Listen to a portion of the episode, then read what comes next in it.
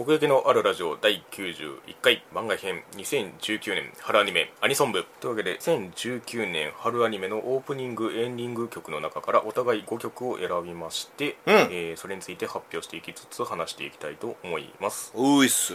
ではまずみやさんの方から、はい。えー第5位。えーとキャロルチューズデーのエンディング「うん。Hold Me Now はいはいはいはい」こちらでございます。エンディングの方ね。はい、うん。もう大好きですね。うんうんキャロチューの音楽はもう全部確かに。いいなっていいのがいい思うし。ですよね。うん。オープニングよりも俺はエンディングの方が好きだったかなって感じで、うん本編でも言ったけど、ん。そのガスとうん。ロディとうんキャロチューと、うん。あの4人のノリが好きだったから、うん。で4話で使われてた曲じゃない、これ、ううん。んだからこそ刺さったってのもあるし、はいはいはい。その4人が、あのうん。何かをするっていうノリ自体がこの曲に現れてるっていうか、なるほど。うん。うん。で個人的には、うん。お買い物してる時に聞くとああはい。なんとなくわかるよ。いいですね、うん。はい。一応そのプロデュースがオランダのアーティストベニー・シングスというアーティストらしいんですけれどもあ。その「ホールド・ミナウ」がね。え各曲違うんだ。各曲とかまあ少なくともオープニングとエンディングが違うんですけれども。へうんらしいえですねでもなんかこう最初に聞いた時はこう懐かしさじゃないけどうん。僕がなんとなく洋楽に思い描いている一側面という感じがしましたうん。あーなるほどね。うん。僕は結構オープニングの方が好きなんですけどね。あそうキー君ん。まあ絵の話したじゃないですかちょっと省略加減のみたいな。しました。うん。なんかあれのその抜き加減と合ってる感じがするんですよね。うんうんうんうんうんうん。ああわかるね。ナルバリッチっていう、まあ、アーティストがいるんですけれども割と最近の人なのかな日本の人らしいんですけども、うん。うん。結構そのブラックミュージックがルーツにあってその、まあ、バンド感っていうよりもなんかこううん。リズムで攻めてくる感じ。はいはいはいうん。なんか要素としてはそんなに多くないんですけれどもうん。なんか力がありますねキャロそうットだよねの曲には。うん。では第4位。とワンパンマンのオープニング、うんジャムプロジェクトかなこれは、うん。えー静寂のアポスト。うん、うん、これは僕はあんまり馴染みがないというかあマジで？見てないのであれなんですけれども。全然変わらないよね。まあそうでしょうね。うん、ザ・ヒーローやってたうんうんうん。時に、それがやっぱりあの2期あるあるなんだけど、はいはい。テンポ速くなるね。うんうん 軽快なというか、うん。疾走感もあって。うんうんうん。前のザ・ヒーローは、うん。壮大感というかさ、はいはいはい。オーケストラ感があったというか、うんうん。なんだけどまあこのアポストルの方はね、もうなんかすごいロックにうーん。仕上がってるっていうかなるほど。うん。静寂とは言うてますけれども。お前それとは真逆に。そうね、うん。でちゃんと「ヒーロー!」ってもうワンパン言ってるから、うんうんうんうんうん、その辺の気持ちよさも忘れてないというか、ね、なるほどね。うん。まあジャムプロジェクトといえばもう一発でその色が出ることでおなじみですけれども。まあそうな、ううん。うこれも分かりやすいですよ、はいはいはい。ええ。うんまた3期があったらね。確かに。もう一回。もう一回もう一回言うて。全然違う人出てきましたけど。あんま似てねえしな。そういう意味ではなんかこういうストレートにそのヒーロー像じゃないけれども、ん。ジャムプロ的な熱さが求められるアニメっていうのはある意味貴重なのかもしれないですね。ストレートに出していいっていうかね。そうだようん。ねというわけで、えー続きまして第3位。とみだらなおちゃんは勉強ができないのオうん。ープニング、オープニング。江戸川裁判さんで「ワンダフルワンダーはいはいはい」うんこちらですね。いや忘れてましたね。あのまあみやさんから送られてきて、うん。なんだっけと思って聞いて。好きですね。めちゃめちゃいいですねこれ。結構最初の頃からもうハマってたよ、はいはいはい。俺あの音弱いんだよな、うんうんうん。あの PPAP みたいな。え？ポンツッツッツッツッポン それに強い弱いある。え俺弱いよあの音。すぐあのなんかもううっとりしちゃう。あの音聞くと。え。うわーあれが大好きで、ん。まずそこで引っかかって、うん。うん。ほんであのそういうなんかロックと、うん。ロックとっていうかまあギターやな、んうんうん。ギターとその、うん電子音とうんうん掛け合わせた感じに、そうですね。そういうちょっと息のいい女性ボイスがはいはいはい。入ってくるというか、あのサビの感じもね、うんうんいいよね。その下から上へとはいはいはい。上り詰めていく感じというか、そのあおちゃんんのなんかそのドタバタ加減がちょっとうん。伝わってくるっていうか、はいはいはい。うん、うん、最高ですよ。確かにねエドワー・サリバンはねなんかメンバー今2人らしいですね。あ。もともとバンドとしてやってたんですけど、はいはいはい。結局ギターとボーカルだけが残ったみたいな。あそうなんだ、うん。他は特にまだアニメでっていうよりも活動自体もそんなに最近なんであれなんですけども、はいはい。はいうん。これは確かに僕も好きですね。まあショートアニメなんで見逃してる人多いかもしれないんで曲だけでもね聞いてみるといいんじゃないでしょうか。そうですね、ううん。結構アニメーションもねいろんなことしてるし、うんうん。楽しいですよ。なるほど。どうですかね。そうはい。では続きまして第2位。うん。と川柳少女エンディングで、相田理香子さんで「オーディナリーラブ」です、うん。いつものようにはいはい。声優さんの,、うん。あの枠ですよ。生産の枠 あの最初はやっぱりそのダメージとしては弱かったけど、うんうんやっぱり川柳少女を見ていく上上で、はいどんどんどんどんその世界観にのめり込んだ時に、うんこの曲がもうズドンとうんうんうん。刺さりましたね。なるほど、うん。うん。そのエンディングに持ってくるっていうのがねやっぱりね、そうだね。うん、ちょっと切ない感じというか、うん儚い感じというか、うんうんその感じが合ってるし、うんうん相田理香子さんとしては、うんまあそうだよね。初めてですけど。うん、うん。アクアのリコちゃん、うん。やってるけど。そうですね。まさかこんなところでまたお見かけするとはっていう。確かにまあ普通に詩がいいかな。結構ストレートなんだけど、うん。なんか息が届くほど近くにみたいなうん詩があったと思うんだけど、うん。なんかそこが良かったな。ううん。ん。そんな知見だみたいな。そうだね。その近さを表現する例えがうん。うんより伝わってきたというか。なるほど。うん。こういうなんかシンプルなラブソングがねたまに来るんですよ。なるほどまあエンディングがねランクインすることが皆さん多いですけれども。あまあそうか。うん。うん。そういう意味でもね作品とのリンク具合というか。やっぱエンディングでやっぱりその浸る時間をね、うん。ちゃんとそのアニメーションを見ましたと、うんうんうん。うん実感する時間が欲しいですからね。確かにね、そのとこです。うん、はい。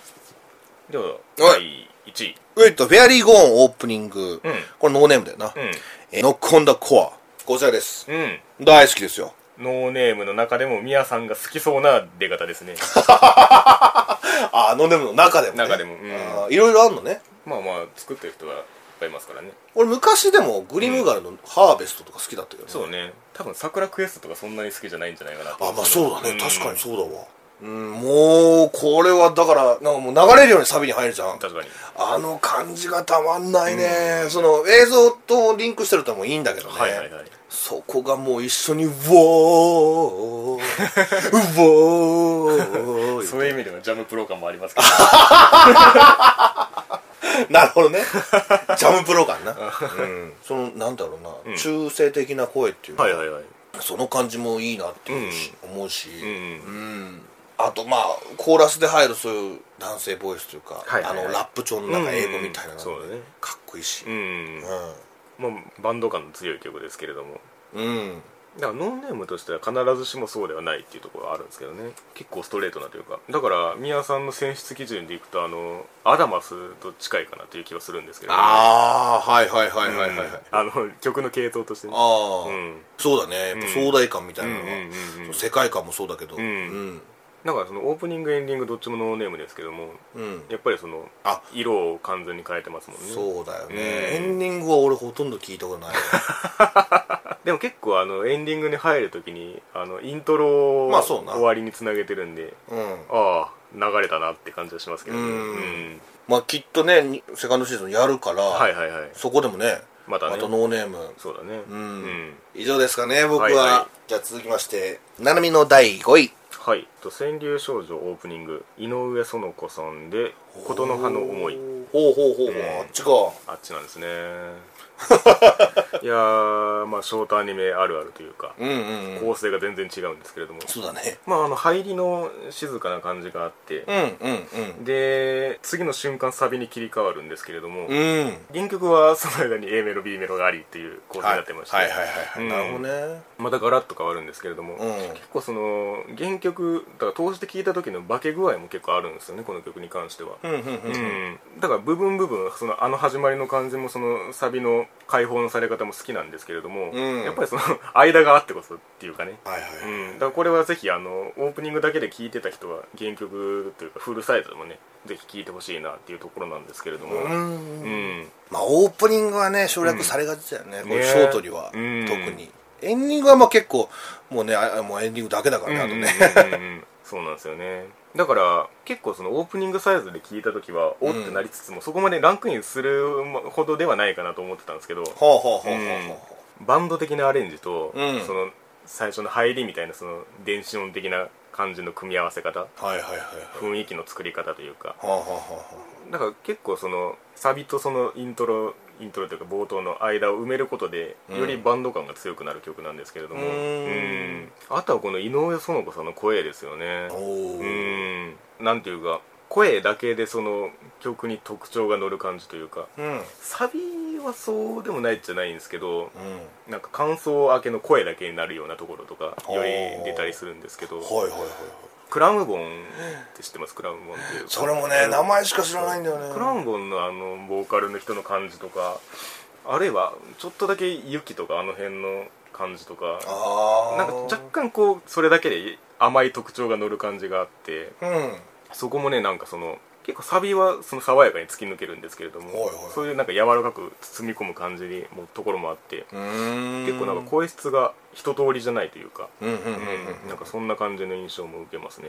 う。ん。一応あのミュージックビデオがフルで公式で存在してますので、はうん、ぜひとも一度ねそちらを聞いていただければと思います。いはい。続きまして第4位。はい。信長先生の幼妻オーング、えーピクシスで「恋せよみんなはい」あピクシス。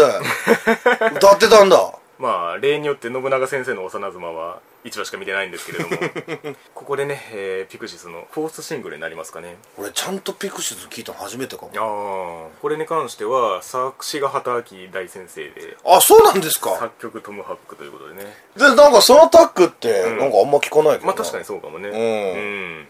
へえいやーピクシスの底力というかその伊藤美久さんと豊田萌さんですけれども。そうだね。ん、2人のなんかその声の可愛さみたいなものがうん。抜群に出てるなと思って。はいはいはいはいはいはい。うんピクシスとして、うん。ああそういう強さがあるんだなと思った曲でもあるんですけれども。あうん。あなるほどね。まあこういう感じで掛け合うんだって俺確かにね。うん。間で結構喋るんですけれども、そこも結構その声優としての感じというか、うんうんうん。演演技の抑え方をしてる感じがあって、はいはいはいうん。ちょっとあれを思い出したけどあの雪月花をあそうだね。うん、うん。そんな感じはありますけれども。カロリンカロリンカロリンじゃなくて。そう回れ回れ回れ言って。うん。だから本当に持ってくんですよねリズムで。ああまあでもそうだね。声の強さは本当あるよね。あるある。うん。意外とまあ早いっちゃ早いんですけどそこまで早くないんですよね、うん。なんかこういうリズムで持っていくやつ特にその言葉乗せる感じのやつって、うん。BPM が、あのー高い場合多いんですけど、うん。結構抑えめなんですよリズム的には。なんか結構地に足についたリズムっていうかドンドンドンドンドンってそのうんうんうんてんてんてんてんてんてんてんてんてんてんっていうなんかそのギターのあのフレーズがあったじゃないですか、うんうん。あれも結構ゆっくりっちゃゆっくりなんですよねフレーズとして見たら。だからなんかその急ぎすぎない感じというかあ結構しっかり間を埋めてる感じがあるんですよね。あなるほど。うん。ああとそうそうそうあの A メロとかの後ろになってるキーボードの音があるんですけどうん。あれがねあの ショッキングブルーあのマキャベリズムのオープニングの冒頭で鳴っててカットされたみたいなくだりのやつのあれあれに似た音が鳴ってる。わかるよ。そう。だからねそこのねリズム気持ちいいんですよね。こういう歌ばっかりなの？ピクシス？いやーでも他はあんまり僕も知らないですね。提供者によるのかな？まあそれはそうだと思いますけどうん。うん。掛け合いもね楽しめますので、そうだね。うん。よりピクシスらしさが伝わる曲なんではないでしょうか、続きまして第3位えー、サラザンマイエンディング。お「the peggies」で「スタンドバイミー」来ましたね。まあさらざんまいはオープニングエンディングもすごいこの手の曲を持ってきた以上の効果を発揮してるなと思ってて、うんうんうんうん。言ったら結構その邦楽的に割とそのメジャーなところを持ってきてる感じが基本的にあるんですよ。カナブーンにしてもペギーズにしてもそうですけど。はいはいはい、うん。なんかそういうのって結構ジャンプアニメとか夕方枠とかでよくあるタイアップの感じっていうか。そうだね。うん、なんかそれをど真ん中で持ってきつつも「そのサラザンマイ」っていう作品にちゃんと結びつけてるところがまずすごいなと思って。はいはいオープニングのカナブーンのマッサラもねあのバーッとこう流れていく映像にすごいマッチしてるんですけども。そうだよね。こっちのそのペギーズのそのスタンドバイミーはやっぱりあの実写？っていうのもあるし切なさというか終わりのエンディングの色合いがちゃんとあって。そうそうあのあのギターの音だよね。ね。ジャララララララそうそうそうみたいなうんワンフレーズ終わった後にあのローファイチックなその粗めのね音になるんですけれどもうんそのあたりとかまあオープニングもそうなんですけどなんとなくその初期衝動の匂いがするんですよねどっちも、うん。バンドってやればやるほどテクニカルになっていくというかやれることが増えていくんで、うん。複雑になりがちなんですけども、はいはいはいはい。だからフォースアルバムぐらい出してるバンドのうん。ファーストの求める良さみたいな 感じがあるというか、うん。なんかねそういう突き抜け具合があるんですよね、だから曲としてすごいシンプルではあるんですよ構成要素は、なるほどね、うん、複雑なことはあんましてないしっていう、うん。そのエモーショナルで走り抜ける感じがどっちもあってうん。エンディングはよりその色合いが濃いなと思ってますね。やっぱり声に切実な感じが乗るのでうんなんか青豚のオープニングの弾けた爽やかさとはまた違ったうん聞こえ方をするなと思って。あでもそれわかるかもね。同じだとまず思わなかった。ですねそうだね。だからまあその直近ということもあってまああのペギーズかみたいな印象も、まあ、ある人はあると思うんですけれども、うんはいはいはい。それもまた皿三昧にちゃんと組み込んだなと思って。これはもう一発でもうもはや皿三昧の曲だなという印象になってる感じですね。いやー入ってくると思ったけどね。あそう3位か。うん。なるほど。まあここは3位はだから皿三昧枠って感じですね。あまっさらでも別にいいっちゃいいんですけど。ーうんなるほどなるほど。ねわかりますよ。うん。うん。はいじゃあ次は第2位。はい、えー僕たちは勉強ができないオープニング、えースタディで青春ゼミナール。ああそっちか。そっちですね。俺はエンディングの方が好きだな。毎回そんな感じだけど。確かにね。まあ一応まあ声優ユニットということでそうですね。3名が歌ってますけれども。はい。うん。富田美優さんがまたここでそうですね。入ってきます。富田美さん。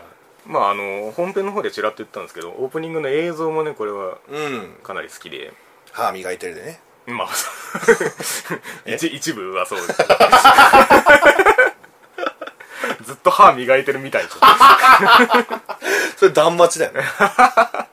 そうなんですよね、ん。まあえっと、作曲は山田孝弘さんであのースノハレとかの人ですね。えー、そうなんだ。ボラララとか、えー、そうなんだ、うん、マジか。さっきもその琴の葉の思いのところで入りの感じが静かに入ってってうんみたいなありましたけれども、うん。青春ゼミナールも結構あの最初のしっかりとしたゆっくりとした始まりうんがちゃんとあって、でそこから結構パーンとこうポップに切り替わるか A メロで、はいはいはいはいあの置き方もなんかああなんかしっかり持ってきてんなっていう感じもするし。なるほどうん。ねもうあとはもうその流れが王道的に続いていくんですけれども、あのサビ終わりのあのミスターティーチャー採点をですよね、あそこはもうタイトルロゴ出すしかねえだろうっていう まさにアニソンっていうね。そうだね。ん。あそこに到達するのがすごいいいんですよね。ああ気持ちいいね。うん。あとはそうだな。だからあの映像的に言うと結構光多めの演出が多いんですけれども。えそれは？先回りしちゃったけど。別に何かを隠そうとしてるわけああじゃないのね。うん。はいはいはい。あの演出としてね。はいはいはいはい手元に寄るシーンが多いんですよあのオープニングの映像の中に。ああその勉強してる。そうはいはいはいはいそうそうそう。はいそうだからあれのなんか抜き出し方とかあのペン回すのが一瞬入ったりとかうんする感じとかもありつつ、うん音合わせであの3人がそれぞれ交互に歌っていくとこはなんかその、うん。歌ってるとこでキャラ出してみたいな合わせ方もあるし、なんかねその辺の演出のバランスがすごいいいんですよね。ううん。ん3人に平等な愛を与えてる。うん、しかもだからそのキャラクターを引きで動かして見せるっていうよりも、結構寄りなんですよねずっと、うん。ん。部分部分で見せといて、うん。まあ、そういうのも 最後に出してくるみたいなのとか。だからそのウルカにしても、うん。その夜のプールのシーンがあるんですけどオープニングの中で。うん、なんかその一瞬そのギャグ的な表情の処理をしといてでなんか潜る時に髪を絞るんですねこうグッああはいはいはいはい。うん。あの来ました。降りてきました。映映像が、うん。うん。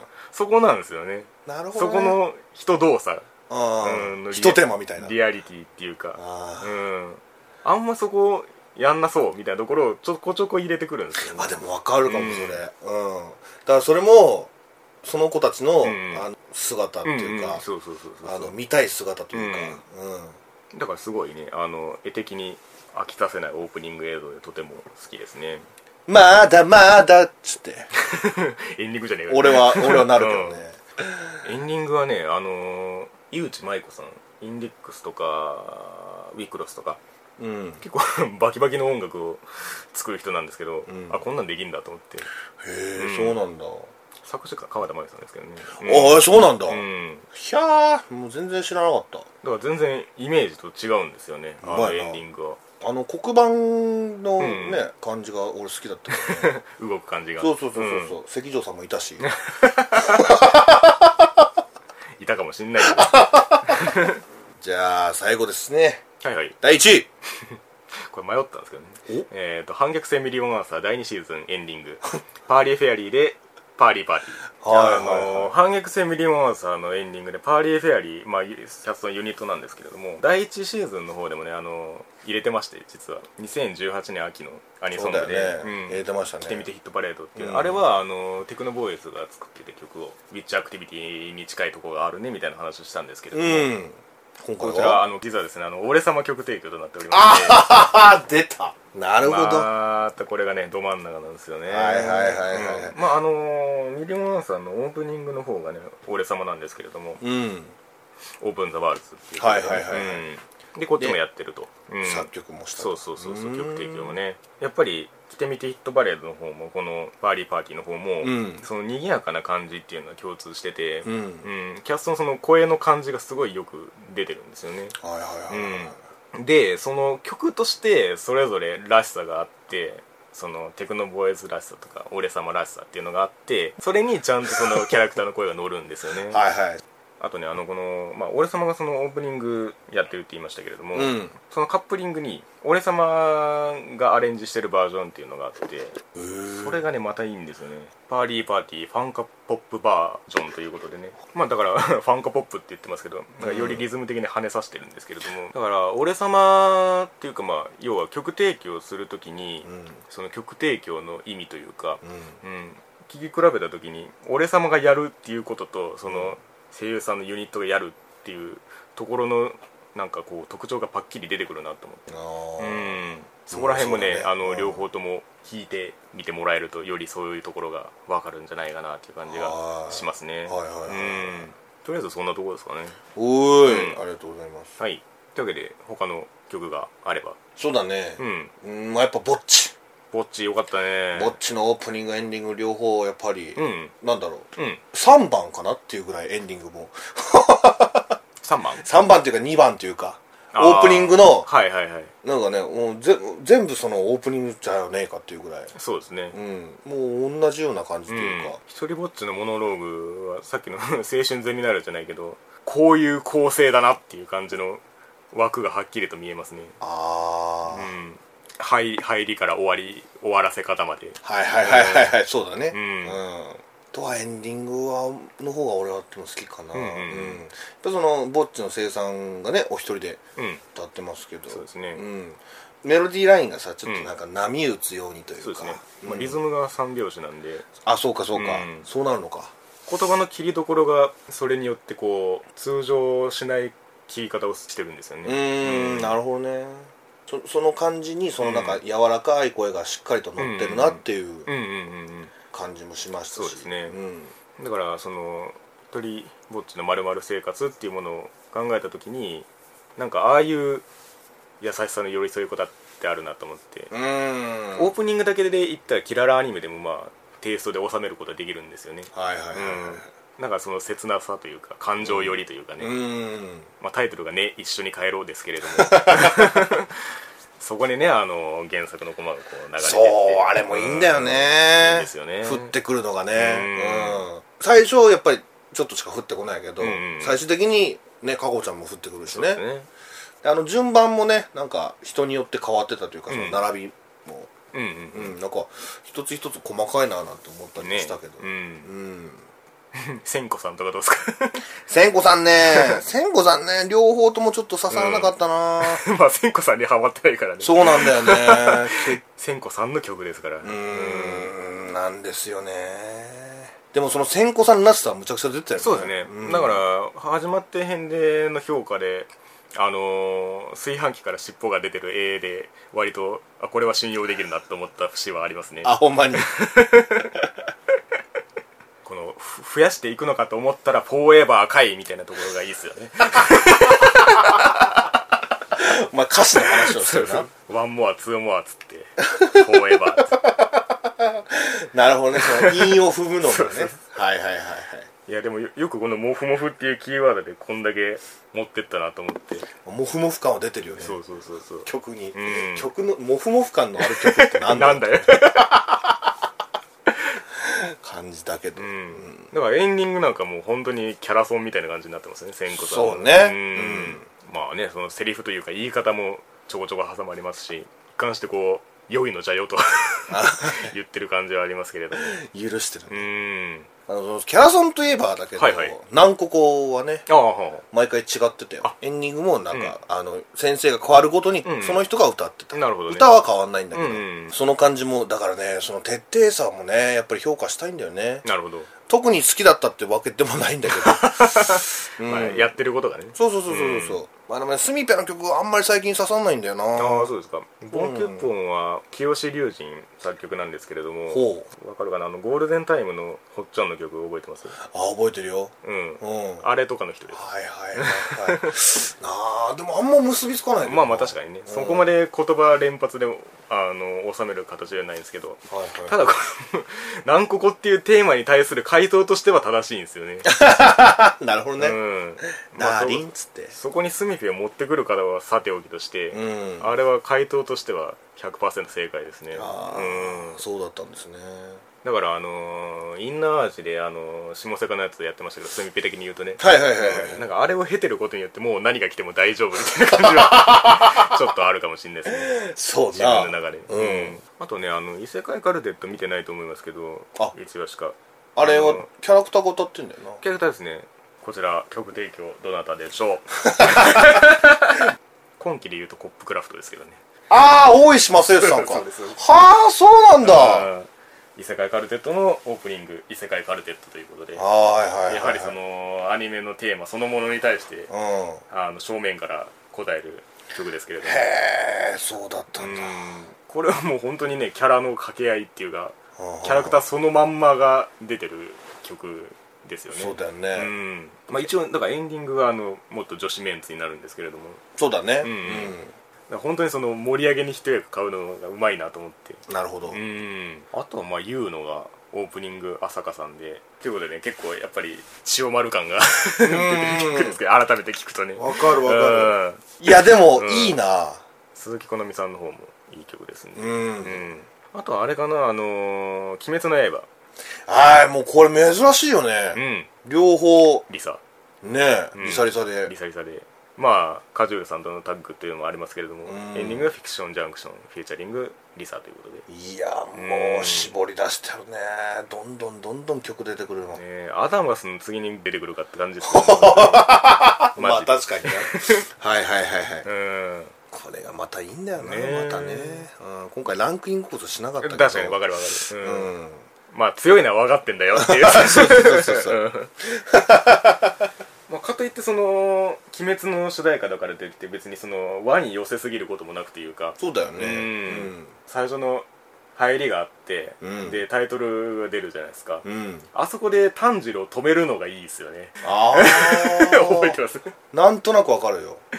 でその A 面に入るときにもう一回動き出すんですよね。はいはいはいはいはいはいあそこで止めるセンスよと思って。あ あそこが毎回見るたびにおっって思っちゃうんですけどね。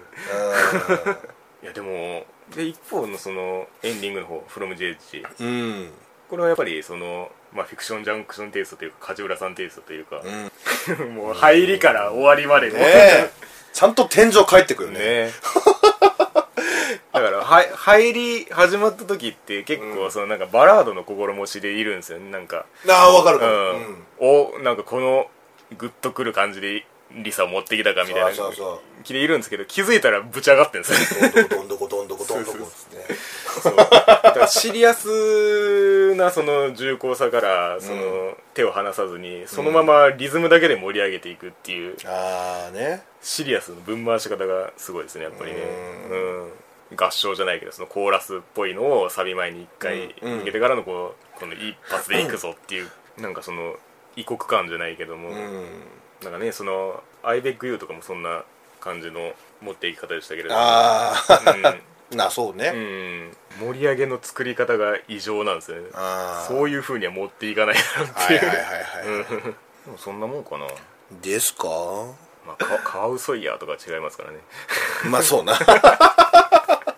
Can you feel my でもないしないしな。挿入歌の話ねえなんで挿入歌っていいんだろうね。確かにね。はいというわけで2019年春アニメアニソン部はこんな感じでございました。にょほほ皆様もおすすめのアニソンがありましたらぜひ教えてください。ありがとうございました。ごめんなさい